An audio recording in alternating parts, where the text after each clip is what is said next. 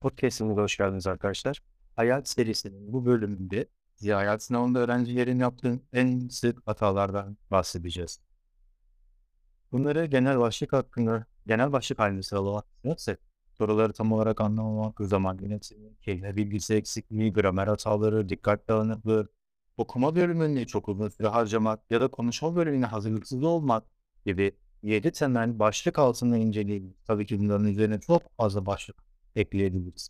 Fakat bu bölümde bu 7'sini ele alacağız ve ilerleyen bölümlerde takip etmeyi unutmayın. Bunları detaylı bir şekilde nasıl çözeceğiz? Nasıl IELTS'ten 9 puan ya da 6.5'un üzerinde skorlar elde edebiliriz? Bunları ele alacağız. Hadi başlayalım. IELTS'ın yapılan en sık yapılan hatalardan aslında soruları tam olarak anlamamak. Sınavda herhangi bir soruyu cevaplamadan önce sorunun ne istediğini tam olarak anlamak soruyu dikkatli bir şekilde okumamız gerekiyor. Yani yazıya başlamadan önce özellikle reading bölümüne baktığınız zaman yazıları okumaya başlamadan önce ilk önce bir soruları okumanız, şıkları okumanız ve soruları anlamanız gerekiyor. Sizden ne isteniyor, ne bulmanız gerekiyor, nereye bakmanız Ona göre screening'ini açacaksınız, screening'ini yapacaksınız. Yoksa direkt olarak bütün paragraf detaylı bir şekilde mi okuyacaksınız? Yoksa keywords'leri ya da anahtar kelimelerini seçeceksiniz. Bunları dikkatli bir şekilde ele almanız gerekiyor. Bunları aynı zamanda speaking bölümünde, listening bölümünde ya da writing bölümünde de kullanabiliriz. Genellikle öğrenciler speaking bölümünde çok ciddi bir şekilde soruyu yanlış anlama ve off topic yani konu dışında sorulara cevap verme hataları yapıyorlar. Soruyu anlamanız, sorunun örgüsünü anlamanız sizin için yeterlidir. Bu şekilde soruya cevap verebilirsiniz. Genellikle öğrenciler soruya direkt cevap vermeye çalışırlar. Soruya direkt cevap vermeye çalışmıyor.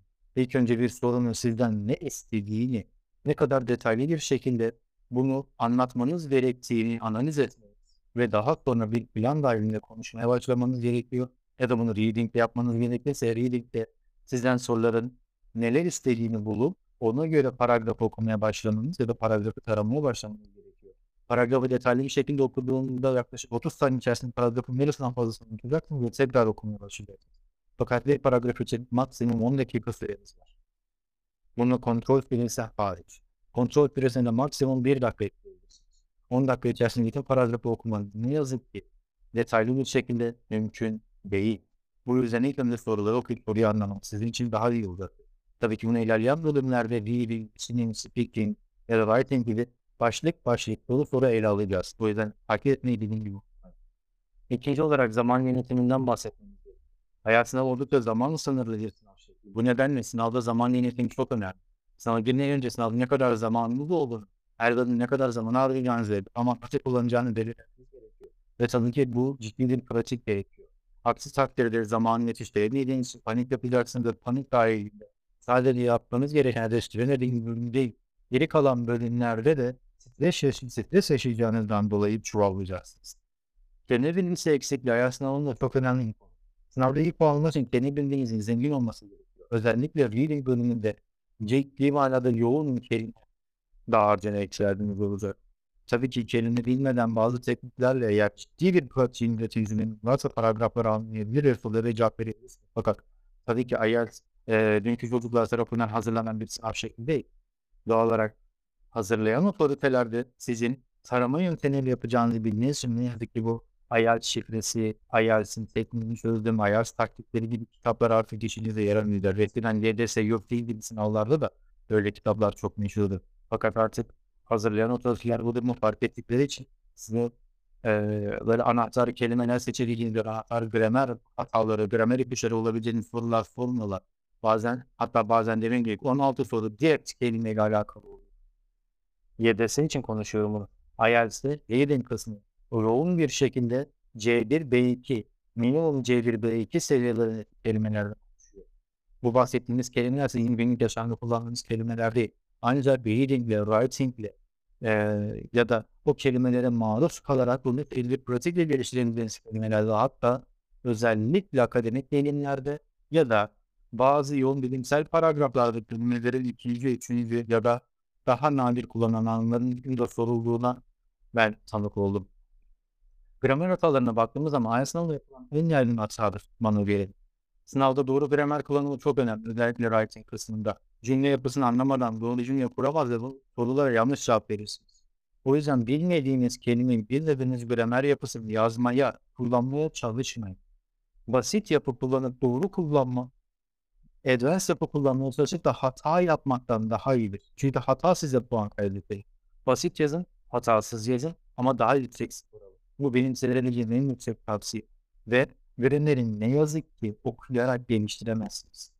Grammar'i sadece çalıştıktan sonra bunu writing'e dökerek geliştirebilirsiniz.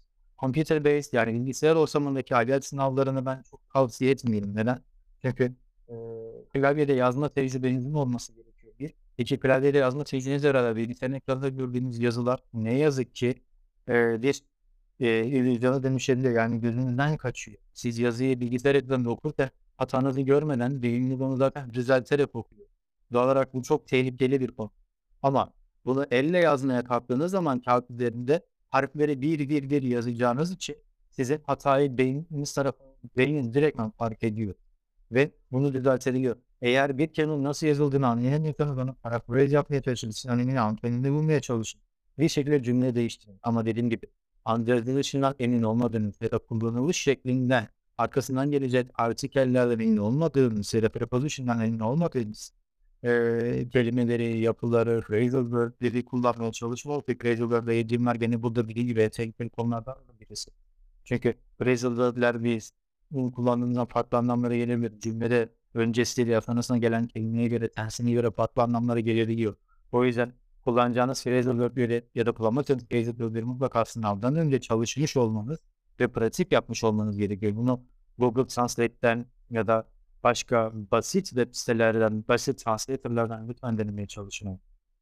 Turing'i kullanabilirseniz, Mariam'ı kullanabilirseniz, Cambridge'i kullanabilirsiniz. Ama mutlaka virgülleriyle teyit edin.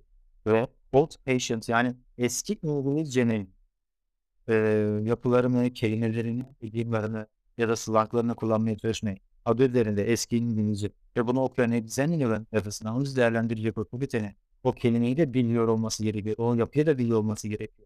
Sizin güzel bir kaynaktan bulduğunuz çarpıcı, çok üst seviye bir crazy'lık ya da bir idiom Examiner tarafından eğer tanımlanamıyorsa ya da Examiner bunu internetten araştırmak zorunda kalacaksa ne yazık ki puan kaybedersiniz. Çünkü hiçbir Examiner kendisine tanınan sınırlı sürede ve bu sınırlı süre üzerinde alacağı primi e, internetten araştırma yapmak için harcamaz. Dikkat dağınıklığı da ayrı bir başlık altına söylemek gerekir. Hayat sınavı oldukça uzun bir sınav ve sınav boyunca dikkatinizi odaklanmış tutmak zorundasınız. Sınavda dikkat dağınıklığı ne olacak farklıları izletmek zorundasınız ve bu sınav alanından mutlaka erken gelmeniz lazım. Başınıza ne geleceğini, nasıl bir geldiğinizi bilmiyorsunuz. Bu yüzden bilinç gelişene, rahatlamak, ortama adapte olmak için bir zamana ihtiyacınız var. Ve bu durum sınav stresinizi azaltacaktır. Genellikle sınavlara uygun kıyafetlerle geldiğinizde ben rahat kıyafetle geldiğinizde her türlü tavsiye ederim. Çünkü speaking bölümünde özellikle rahat kıyafetlere ihtiyacınız olacak. Neden kısmına ayrıca gelir tabii ki resmi bir kıyafetle geldiğinizde siz ayrıca kazanacaktır ama resmi bir kıyafet sizi çok daraltacak bir kıyafetse bütün stres seviyenizi mutlaka artıracaktır. Okuma görünümü çok uzun süre harcadığınızda gözlerden kaçmıyor.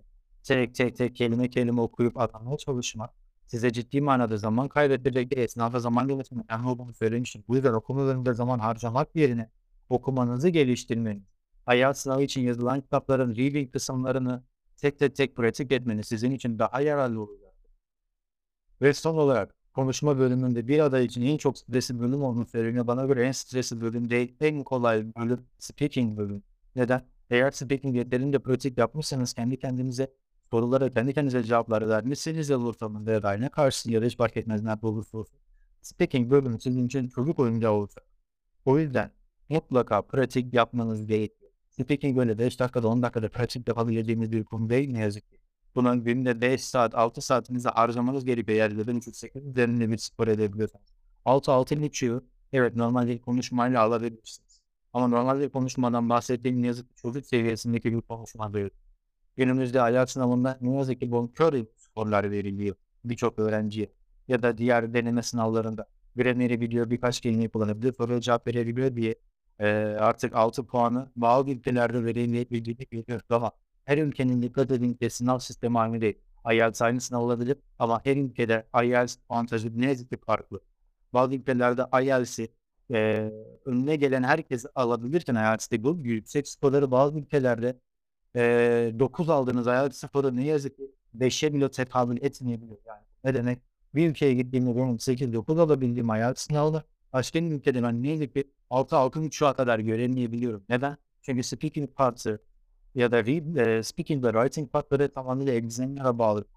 Yani sizin, eee, değerlendirmenizi yapacak, eee, eğitmen her kimse onun tamamıyla kişisel takdirine kalmış. Tabii bunun için belli bir regülasyon var, belli bir, eee, puan çizelgesi var. Ama eğer ben, eee, eli sıkı, bon böyle bonkör olmayan bir değerlendirmensem ne yazık ki alacağınız skorları çok aşağı çekebilir. O yüzden çok dikkatli olmanız gerekir. Bu bölümde IELTS sınavında en çok yapılan hatalara değindim. Direkt olarak soruları tam zaman yönetimi, kelime bilgisi eksikliği, gramer hataları, dikkat dağınıklığı, okuma bölümünde çoğunlukla harcamak ve konuşma hazırlıksız olmamak gibi 7 temel başlığa değindim. Bu başlıkların detayları ve daha fazlası için mutlaka kanalımıza abone olun ve anketlerinize yorum bırakın. Sormak istediğiniz soruları sorun ve bir sonraki podcast'iniz bunlara yönelik olsun. Bildiğiniz için teşekkürler. Kendinize iyi bakın.